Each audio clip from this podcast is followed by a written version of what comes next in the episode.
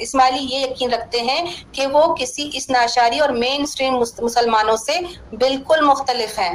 اس کے یہاں پر نیچے لکھے لکھا ہوا ہے ہاؤ دا اسماعیلی بلیوز پہلے انہوں نے اوپر سب چیزیں لکھ دی آپ اسکرین پر اس کو زوم کر سکتے ہیں۔ انہوں نے پہلے مسلمانوں کا، اس ناشاریوں کا سارا عقیدہ بیان کیا اور اس کے بعد کہتے ہیں کہ اب ہم کیا بلیو کرتے ہیں؟ اسماعیلی کیا بلیو کرتے ہیں؟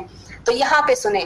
کہتے ہیں امامت کا پہلا حقدار ساتواں امام جو تھا وہ اسماعیل بن جعفر صادق تھے، جو کہ جعفر صادق کے بڑے بیٹے تھے۔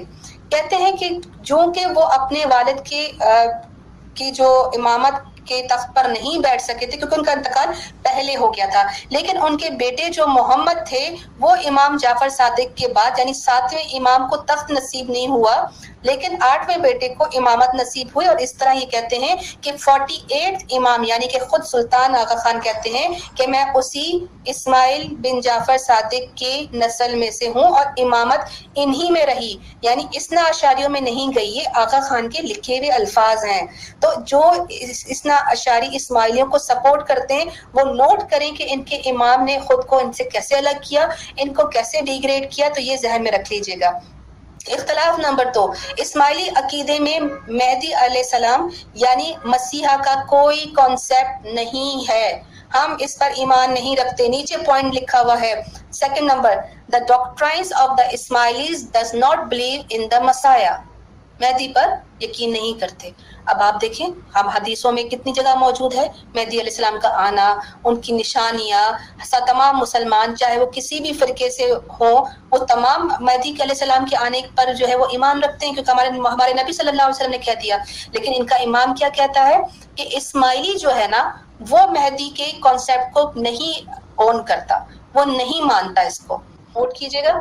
کہتے ہیں کہ اس کے تینوں جہاں پر تخلیق بھی خدا کا ایک حصہ ہے۔ اچھا ہاں یہ نمبر اوپر دیکھیں اسماعیلیوں کا عقیدہ مونوسٹک ہے یعنی کہ وحدت الوجود کا ہے، جہاں یہ سکھایا جاتا ہے کہ خدا اور کائنات ایک ہی ہے۔ پہلے انہوں نے کیا کہا کہ اس، اسنا شاری اور مین اسٹریم مسلمانوں کا عقیدہ یہ ہے کہ خدا الگ ہے، خدا تخلیق، خدا میں سے تخلیق نہیں پیدا ہوئی، وہ ایک نہیں ہے۔ لیکن پھر اپنے لیے کیا کہتے ہیں؟ یہ اپنے لیے کہتے ہیں کہ آغا خانی جو ہے وہ اس بات پہ یقین کرتے ہیں کہ اللہ اور اللہ کی مخلوق دونوں ایک ہی ہیں۔ اب یہاں پر، اب جو اسماعیلی گھوم پھر رہا ہے، وہ یہ سوچے کہ ان کے امام نے کہہ دیا کہ دنیا کی ہر چیز وہ خدا ہے۔ اب آگے میں اور بتاؤں گی وہ خدا کیسے بولتے ہیں۔ اس کے بعد یہ کہتے ہیں کہ ہمارا مونسٹک ہے یعنی کہ ہم وحدت الوجود پہ یقین کرتے ہیں یعنی کہ خدا اور کائنات ایک ہی ہے۔ اس کے بعد کہتے ہیں جہاں پر تخلیق بھی خدا کا ایک حصہ ہے، جہاں اس بات کا انکار کرتے ہیں۔ اور دنیا کا وجود خود اللہ کی رضا، اب کہتے ہیں کہ ہم اس بات کا انکار کرتے ہیں کہ اللہ کی رضا سے تخلیق بنی، کیونکہ یہ کہتے ہیں کہ اللہ کی رضا نہیں تھی۔ اللہ میں سے تخلیق ہوئی ہے۔ تو اس میں اللہ کی رضا نہیں تھی۔ اللہ کے اندر سے جہاں جہاں اللہ کی لائٹ زمین پر پڑی، جس چیز پر پڑی، وہ خدا بن گیا۔ تو یہاں پر آغا خان کہتے ہیں کہ ہم اس بات کا انکار کرتے ہیں، ہم ڈینائی کرتے ہیں کہ اللہ کی رضا سے چیزیں بنی ہیں، کیونکہ ہم تو یہ مانتے ہیں کہ ہر چیز اللہ ہے۔ اس کے تینوں پوائنٹس بنانے، بتانے کے بعد مزید کہا۔ یعنی یہ تینوں پوائنٹس بتانے کے بعد اب آغا خان کیا کہتے ہیں کہ یہ تینوں بنیادی عقیدوں پر ایمان رکھنا ہر اسماعیلی پر فرض ہے۔